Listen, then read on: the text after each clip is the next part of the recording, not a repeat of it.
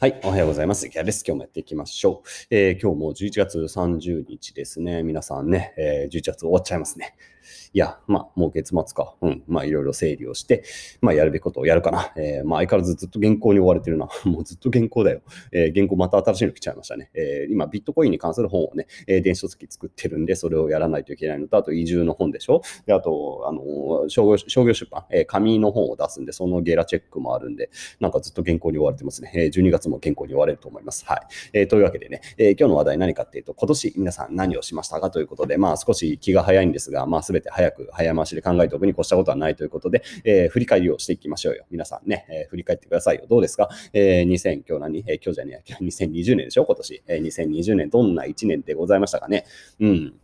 どうですかね？どうでした？なんか感慨深いものはあったりしますかね？それとも特に変わらない1年でしたかね？そうだな、僕がやっぱりまず思いつくのは、まあ子供がやっぱ成長してるなって感じはしますよね。まあそれはまあ子供が成長するんですけど、あの、やっぱり1年でさ、子供って変わります、うちやっぱり3人いるんで、3人の成長とかを考えると、本当に、あの、1年前とはまあ別人、別人はまあ言い過ぎかもしれないですけど、まあだいぶね、やっぱ大きくなったなという感じはします。で、子供が大きくなると、やっぱり僕ら、親側もなんかできることが増えていって、えー、だいぶまあ楽しさもあれ、どまあまあ大変なこともあれという感じで、まあやっぱり子供いるとね、本当に激動というかね、その変化っていうのは非常に感じやすいなというところがまず思うんでね、えー、まあ子供がいて、えー、なんかこう、世の中が変わっている、その生成、流転している、えー、全てが無常であるということをこうね、えー、育児を通して感じるということを、えー、まず一つ思いつきました。で、もう一個あるとしたら、まあコロナの影響っていうところが多分多くの人にとっては多分あるのかなという感じはしますが、えー、僕は実は生活レベルと全く変わってないですよね。はい。お察しの通り別に特に変わりはないとか、まあ東京出張がね、えー、2回ぐらいキャンセルっていう感じで、もうあの、僕、え、え、3月からずっと行ってないですよね。えー、多分2月に最後、えー、北海道、もうコロナ直前に北海道行ったのを最後にして、そこからは、えー、出張は一度も行ってないはずです。うん。なんかこう、不確実な言い方をしてるのは、えー、普段あんまり行かないからですね。はい。あんまり行かないからさ、あんまり行かないから行ったか行ってないかそれよく覚えてないという感じで、まあ基本ずっとこの、あの、このうちの今、この事務所で僕は引きこもって作業してるんでね、えー、あんまりこう、うん、コロナの影響っていうものを、その、なんかダイレクトに何か感じることはない。で、周りがむしろね、変わったなって感じで、えー、もうおかげさまで遠隔の打ち合わせっていうのは本当に当たり前になりましたよね。少し前は、やっぱり遠隔っていうのを、なんか対応してくれないケースっていうのが、なんだろう、案に対応してないって感じ？うん。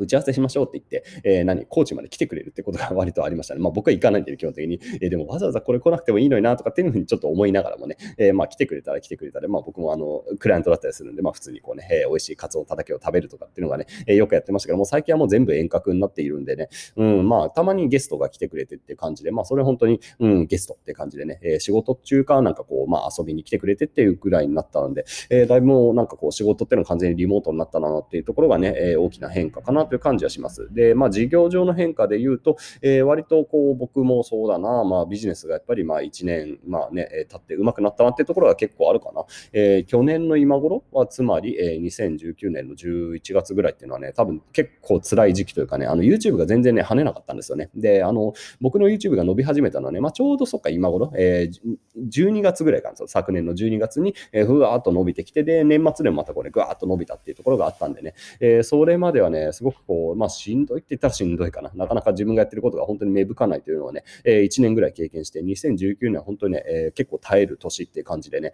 えー、まあ、こう、うん、僕の心の中も結構迷走する部分もありながらね、まあでも、あの、2020年はだいぶ、えー、YouTube がブーっとこうね、伸びてくれたおかげで、えー、やるべきことっていうのがねか、かなりクリアになったかなという感じはしますし、えー、自分のこれから2020年代の方向性みたいなものが、まあ、かなり見えてきたかなという感じはしますね。うん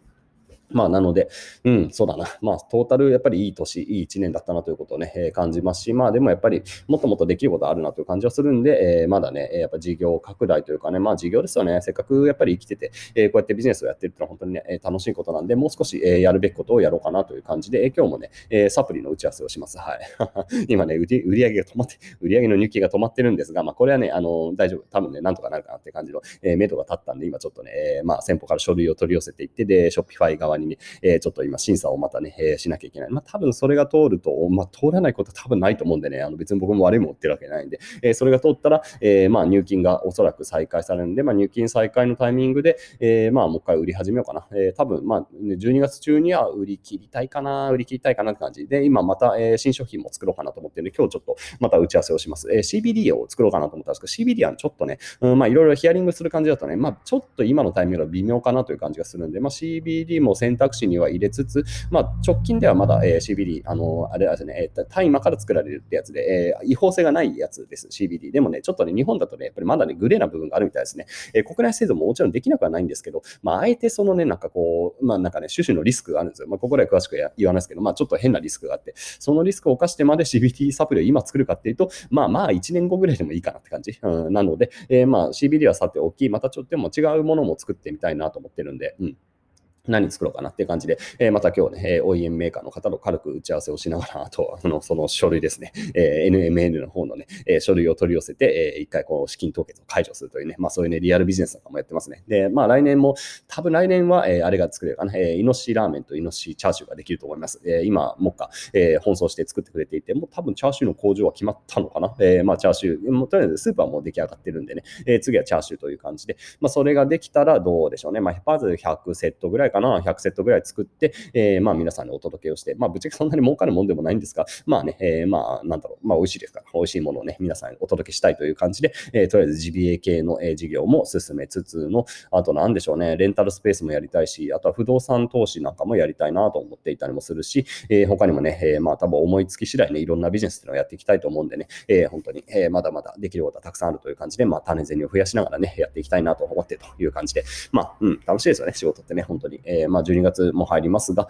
えー、シェア数どうですかね、えー、なんかこう忙しくて、なんか自分の対してね、やりたくもない仕事でこう放送するっていうよりはさ、えー、自分がやりたい仕事っていうのをこうね、えー、まあ、それに打ち込んで、ああ、今年も終わったなと思えると、えー、すごくいいと思います。僕はもう本当に独立してからそんな感じかな、ずっと。えー、もう自分が嫌な仕事って本当に、ね、してなくて、えー、自分が楽しいと思える。まあ、あの、やってるとさ、嫌なことっていうかさ、そうやってさ、売り上げが止まったりとかさ、えー、何、入金が止まるとかそういうことありますけど、まあ、それはまあ、好きなことやっててさ、えー、そういうトラブルがあるのは、まあまあ、それはしょうがないんでね、えー、まあ、そういうのは除きながら、え、基本的には僕は楽しくやってるんで、まあ、今月末、うん、まあ、多少経費の処理をして、うん、まあ、楽しく、えー、原稿と向き合いたいと思います。もうとりあえず原稿だな。えー、だでも動画も撮んないな。動画のストックもないんで、えー、動画も撮ってって感じで、もう本当に忙しいね、本当にね。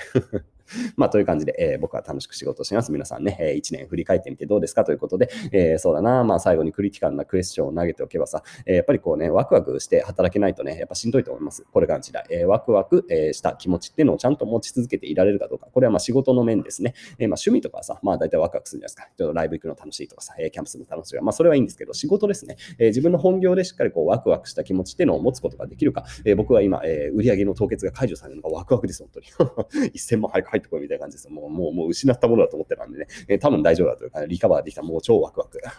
っていう感じだったりさ、やっぱ自分の本業でこうね、ワクワクできることがあるっていうのは本当にね、素晴らしいと思います。で、それはやっぱりお金を稼ぐのも、えー、それ当然ね、比例して、えー、ワクワク度と、えー、お金の稼ぐ量って僕は比例すると思ってます。自分がね、楽しいことやってればお金って勝手についてくるし、え、何をやっぱりまあ自分がさ、え、生きていて、こういろんな人に影響を与えていくっていうのは素晴らしいことで、それはやっぱり、うん、なんだろうな自分がワクワクできることを通してね、実現するとすごく気持ちがいいかなと思ってるんでね、え、皆さんは自分の仕事にワクワクしていきますかということです。僕は非常にワクワクします。今日もこれから、え、動画を2本撮って、え、原稿を、原稿、な、やるぞ。もうビットコインの原稿だから早めに上げないとな。もう、もうすぐ終わる。今日すぐ終える。うん、終える。頑張るぞ。頑張ると思います。で、それがさ、えー、楽しみなわけですよ。ビットコインのさ、本をさ、アップロードしたら多分、えー、どうだろう。まあ今関心が高いので、1万ダウンロードぐらいいくんじゃないかな。うん。っていう感じでね、えー、頑張って頑張って、えー、仕事をしていこうと思います。皆さんも頑張っていきましょう。それでは皆さん、良い一日を。